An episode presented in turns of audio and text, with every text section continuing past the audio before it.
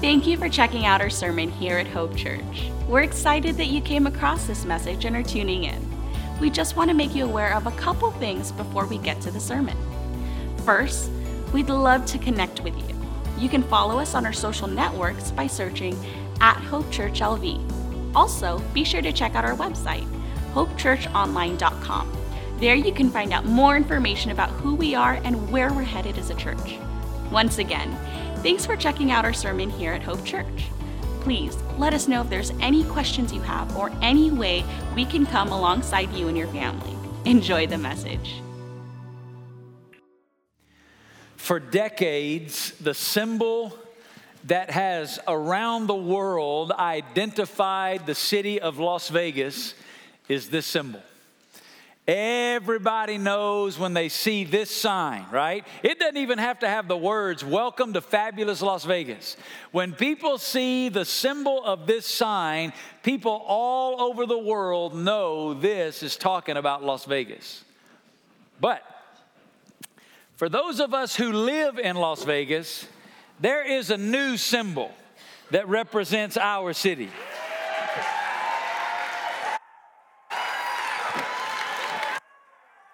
We have a new symbol, right? There we go. This, if you don't know what this is, you've been living under a rock, right? The Vegas Golden Knights, right? They did it. We are in the playoffs. and, and listen, I, I, you know, when I see this symbol, man, I get excited. You got to understand, I grew up in Alabama. And in Alabama, we, we, we mostly play football. We only play baseball and basketball to stay in shape to play football.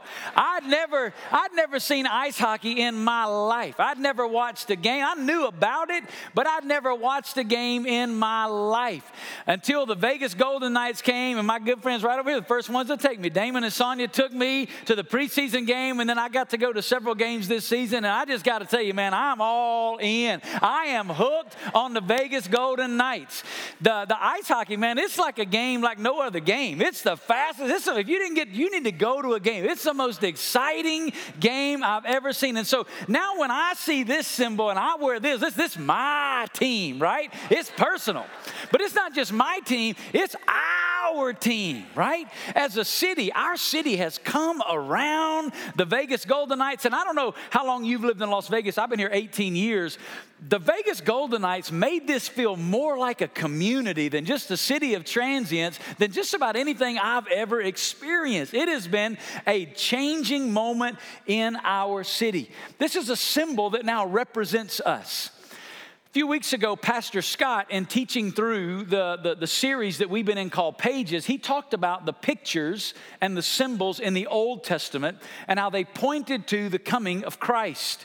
But what I want to do today is I want to talk to you about another picture or symbol that's in the Bible, but it's one given to us in the New Testament. And it's the symbol of baptism that is given to us by Jesus. So if you have your Bible, I want you to open it to Acts chapter 2. And if you're wondering, yes, I'm preaching the rest of the sermon in my Vegas Golden Knights jersey. So if you got a problem with that, just deal with it. Acts chapter 2, verse 41. Look what it says. So then, those who had received his word were baptized. And that day there were added about, get this number, 3,000 souls. Out of that simple verse of scripture, I want to help us understand what baptism is because we're celebrating it all day today. We don't just celebrate it the Sunday after Easter, we do it throughout the year. But the Sunday after Easter every year, we try to teach on what baptism is because I think it's important, even though we may come from different walks and different backgrounds, that we understand what the Bible has to say about what baptism is. The verse that I've just read for you is describing an event that happened uh, when the church, as you and I know it, began in the city of Jerusalem. On what was called the day of Pentecost, Simon Peter got up and he preached the gospel in Jerusalem. Uh, it was just after the death, burial, and resurrection of Jesus, about 40 days or so after his death, burial, and resurrection. They preached the gospel, and on that day, 3,000 people in the city of Jerusalem responded to the gospel, embraced Christ as Lord and Savior, became followers of Jesus. And the Bible says that immediately they baptized those new believers. And this one little verse tells us three things about what baptism is. Let me explain it. Number one, baptism is the first step of obedience as a follower of Jesus. Say those two little underlined words out loud. First step. It's the first step. Baptism is the first step of obedience when you surrender your life to Jesus. Let me show it to you. Look at the verse. So then, those who had received his word were baptized, and say these two words out loud. How about that? They received Christ that day. Not next week, not next month, that day. Well, you, wait, wait a minute, Pastor. Didn't, didn't they need to go home and think about it? About whether or not they wanted to be baptized? Didn't they need to go home and pray about whether or not they wanted to be baptized? Didn't they need to go to some kind of class first and understand some of the teachings before they were baptized? Well, I think the commission that Jesus gave us answers all those questions. Let me show it to you. Matthew chapter 28.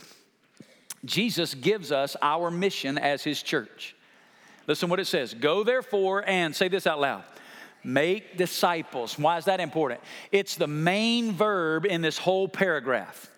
All the other verbs in this paragraph, if you broke it down in sentence structure, are modifying or describing this verb. Meaning, the emphasis, the main point of the Great Commission is not go. We want a lot of times put all the emphasis on go, but that's not the emphasis. Our mission is to make disciples. Now, it includes going as we go locally and globally, but our mission is to make disciples. That's why at Hope, we say it this way our mission is to connect people to what? Live the life of a Jesus follower. Why?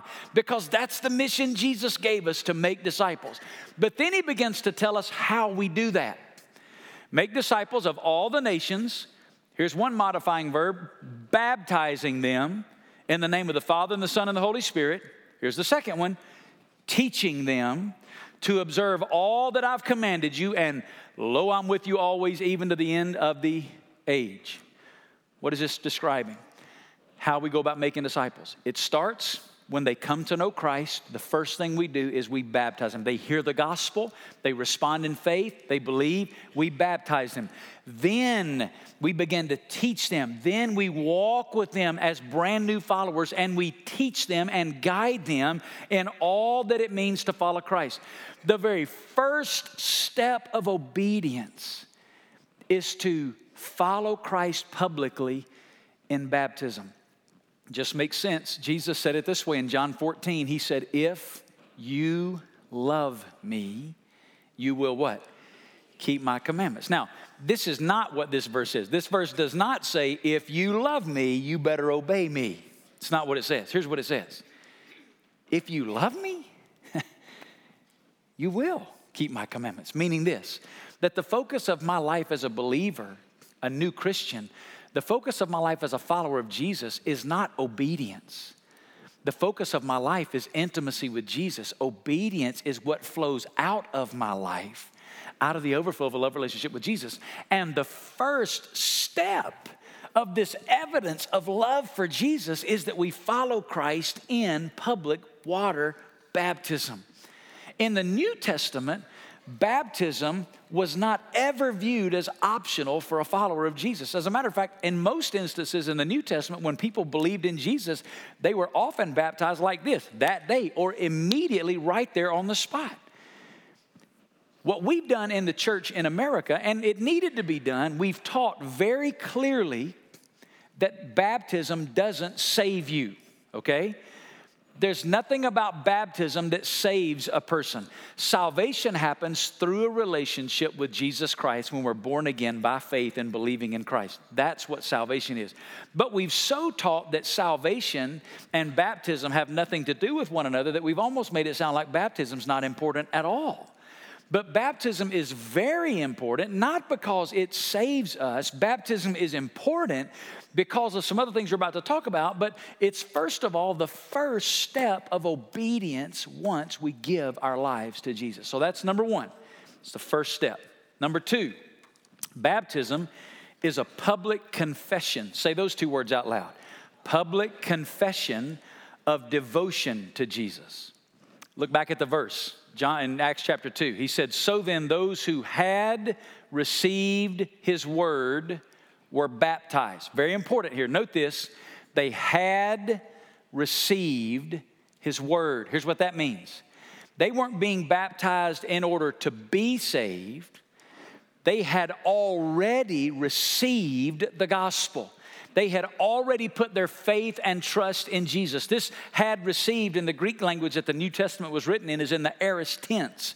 Here's why that's important it's not describing action that's continuing, it's describing action that is completed. It's already done. Meaning this these people had already received God's gift of salvation. They believed in Jesus, they were born again. They were not being baptized to begin a relationship with Jesus, they were being baptized to publicly declare that they already had embraced the truth about Jesus and surrendered their lives to Him. Let me try to help you see it. Think about this jersey again. I didn't put this on today hoping to become a fan of the Las Vegas Golden Knights, right? I didn't put this on today hoping that, man, if I wear this jersey, maybe I can be a fan. No, I put this jersey on today because I'm already a fan of the Vegas. Matter of fact, I've been looking for weeks for a sermon illustration to get this in just so I can put it on. I'm so fired up about the Vegas Golden Knights. I put this jersey on because I'm already a fan of the Vegas. Matter of fact, I even got it on my socks. I'm a fan of the Vegas Golden Knights. And I put this on so that you could all know I'm a fan of the Vegas Golden Knights. That's what's going to happen out here in a moment when we get baptized. These people that we're going to baptize, they already know Jesus. They've already been born again. They're just going to get baptized so all of you can know they love Jesus and they're his follower. Amen? The best illustration I've ever heard to communicate this is that of this ring on my left hand. When you see that ring on my left hand, what does it tell you about me? That I'm what? I'm married. Why? Because this is what kind of ring? It's a wedding ring, right? Now, if I take it off, does that make me single? Single person put this on, does that make them married? No, this is just a what? It's just a symbol. Once I put it on, now it's a public testimony about a real love relationship that exists in my life between me and my wife. I wear this ring to publicly tell everyone else that I'm in a love relationship and I am not ashamed of it. That's exactly what's to happen in that water today. They're going to be some brand new believers for the first time. They're to put their wedding ring on and they are to say to the world, I am a follower of Jesus and I am not ashamed of it. Third thing baptism is baptism is a personal embracing Say those two words out loud personal embracing of the family of Jesus. Let me show you the last half of that verse again. It said, And that day there were added about 3,000 souls. Now, this is an important word, the word added. It raises a question. Added to what? Because this word means to join together with. The Bible says on that day when they were baptized, they were added. That's what this verse is talking about. They'd received his word, they're baptized, now they're added. Now, we know it's not talking about the spiritual family of Jesus, right? Because the very moment they embraced Christ by faith, they were born again into the family of God. Last Sunday, last Friday, Saturday, and Sunday, we had over 100 people that put their faith and trust in Jesus. Listen, the moment they put their faith in Jesus, they were born again into the family of God and became loved, accepted children of the Father. And there's not one thing they have to do to earn that. Amen? The moment we believe in Jesus, we're born again into God's family. But God's family is not just spiritual, there's a visible expression of God's family. You know what that is? It's us. It's the local church. The church is the visible expression of the spiritual family of God. When these people were baptized, here's what it is it's their public embracing of the family of Jesus. And this is a really big deal. Because two statements are going to be made today when these people get baptized. Here's the first statement it's one that we're making together. And here's what we're saying as a church we're saying they are now us. We embrace them as a part of this family, meaning this they are not alone anymore. We are walking with them on this journey of following Jesus, of accomplishing the mission of Jesus, of growing in Jesus. When they get baptized as a church, we're gonna clap, we're gonna celebrate. Why? Because we're saying, hey, you are now us. But here's what they're saying when they get baptized they're saying, now I am you. They're identifying with us as their local expression, visible expression of the family of God. And that's why when baptism, we don't we miss this in our culture, but in cultures around the world where Christians get persecuted for following Jesus, you know when persecution starts? Not when they pray a prayer. Persecution starts at the moment they get baptized. Because it's when baptism happens that there's a public declaration of their love for Jesus and a public identification and embracing of the family of Jesus, and that's when it gets real in those parts of the world. There are brothers and sisters that we have in Christ who, when they get baptized, they are literally laying their lives on the altar because they know they could lose their life for making this public statement about Jesus and his family. But that's what we're celebrating, and it's a really big deal. All right? So, let me close by saying this there are two groups of people here today who do not need to get baptized. Okay? Now, hear me real clearly. Two groups of people that do not need to get baptized. If you're not in one of these two groups of people today, you need to get baptized. You're leaning in now, right? There are two groups of people here that don't need to get baptized today, all right? Let me give them to you. Here's group number one people who do not have a relationship with Jesus. If you're here today and you don't have a relationship with Jesus, hear me clearly. What you need is not a ceremony. What you need is a Savior. Baptism will not save you, but I'm telling you, Jesus Christ can and will if you'll believe on Him. Listen, you can go out here today and you can get back. This water out here is the same water that comes out of your faucet at home. There's nothing spiritual or mystical or magical or powerful about this water. Same water that comes out of the tap at your house.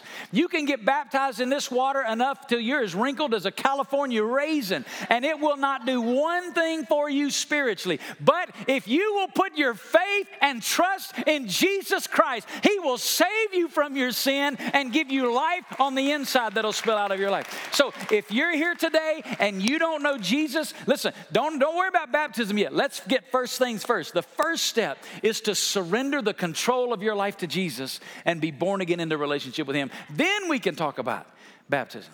Here's second group of people do not need to get baptized today. People who have already been baptized according to the teaching of Jesus. Yes. Baptism is not something that happens over and over and over again in the, in the life of a believer. It's a public defining moment. That some people get all caught up every time. Man, I want to get baptized again. I want to get. Listen, if you go to a wedding, every time you go to a wedding, you run down the aisle and jump up between the bride and the groom, start saying "I do." Something's weird, right? No, that's a, that's a public defining moment. That's not about you. This is a public defining moment. It's not something we do over and over and over again. So if you've already been baptized according to the teachings of Jesus, then you do not need to be baptized. You say, well, then what does it mean to be baptized according to the teachings of Jesus? I'm going to sum it up for you in three simple steps. Number one, it's after salvation. The only baptism practiced in the New Testament in water is a baptism that happened for believers after being saved. you will not find in the New Testament. I'm not saying you won't find in the practice of other churches. I'm saying in the Bible, you will not find in the New Testament anybody ever being baptized that was not already a believer in Jesus Christ. So, baptism, according to the teaching of Jesus, is after you embrace the gospel. Here's the second component after salvation by immersion. By immersion. What does that mean? By down into the water, up out of the water. There's a great theologian named Wayne Grudem. Listen to what Grudem says in his systematic theology about baptism. The practice of baptism in the New Testament was carried out in one way. The person being baptized was immersed or put completely under the water and then brought back up again. Meaning, again, when you study the scriptures, not saying it doesn't happen in other churches, what I'm saying is when you study the Bible, in the Bible, the only baptism that happened is after salvation by immersion. And there are two reasons why this immersion piece is significant. Number one, the meaning of the word. The word baptize comes from the Greek word baptizo. Instead of translating it, we just transliterated it and made a new word and left it vague and ambiguous. But the real word is the word baptizo. That word literally means to immerse, to dip, or to plunge. When used in other places outside of the Bible, this word was used to describe, for example, a ship. When it sank underneath the water, they would say that ship has been baptized. Or when they were dyeing a piece of cloth into a new color, they would take that cloth and they would baptize it. They would immerse it in the dye and then they would bring it up out of the dye a new color. That's the word baptism. It means to immerse. Now, you say, what about sprinkling and pouring? Listen, other methods crept into the church either because of geography or climate, where they didn't have access to water, or because of health conditions where people couldn't be baptized. But the New Testament model is baptism after salvation by immersion. The second reason this is important, not just the meaning of the word, but the message of the gospel that's portrayed. Let me show it to you in Romans chapter 6. Look what Paul writes. He says, Therefore, we have been buried with him through baptism into death, so that as Christ was raised from the dead through the glory of the Father, so we too might walk in newness of life. Baptism is a beautiful picture of the gospel. When we take someone down into the water, you know what it's a picture of? It's a picture of the reality that Christ died for their sins, that all of their sin, past, present, and future was atoned for in the finished work of Christ on the cross. But then, and when we take them down into the water, it's a symbol that his death was my death, that he died in my place, meaning I died with him. Everything that needed to be done to atone for my sin happened when Christ died. But we don't leave them underwater, amen? We bring them up out of the water. Why? Because also, not only has his death been our death, but now his life is our life. We've been raised to now walk in the newness of life that is Christ in us, living through us. So our sins have been buried with Christ, and now we've been forgiven and raised to walk in newness with Christ. That's portrayed through this immersion into the water. So after salvation, by immersion, here's the third thing in fellowship with the local community of believers. In fellowship with a local community of believers. Baptism was not given like the Lord's Supper to the individual Christian, it was given to the church. Meaning this I don't have the authority to just go down here to the beach, lead somebody to Jesus, and just baptize them. No, because then I'm not adding them into anything, I'm just abandoning them when we lead somebody to Christ, we need to baptize them into a fellowship. Now, there are times like in Acts chapter 8 where they baptized somebody in the middle of a desert because it was there was no church where he was from. So it was the planting of a new church. So there are times when church planters and missionaries baptize people to begin new churches.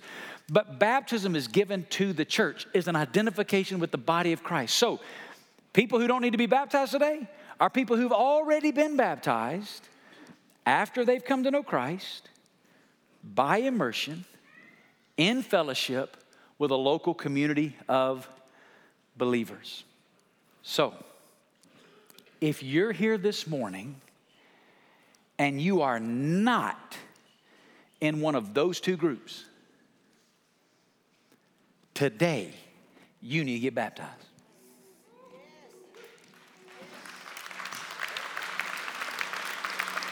Some of you thinking, well, I was with you right up till that point. What, what did you just say?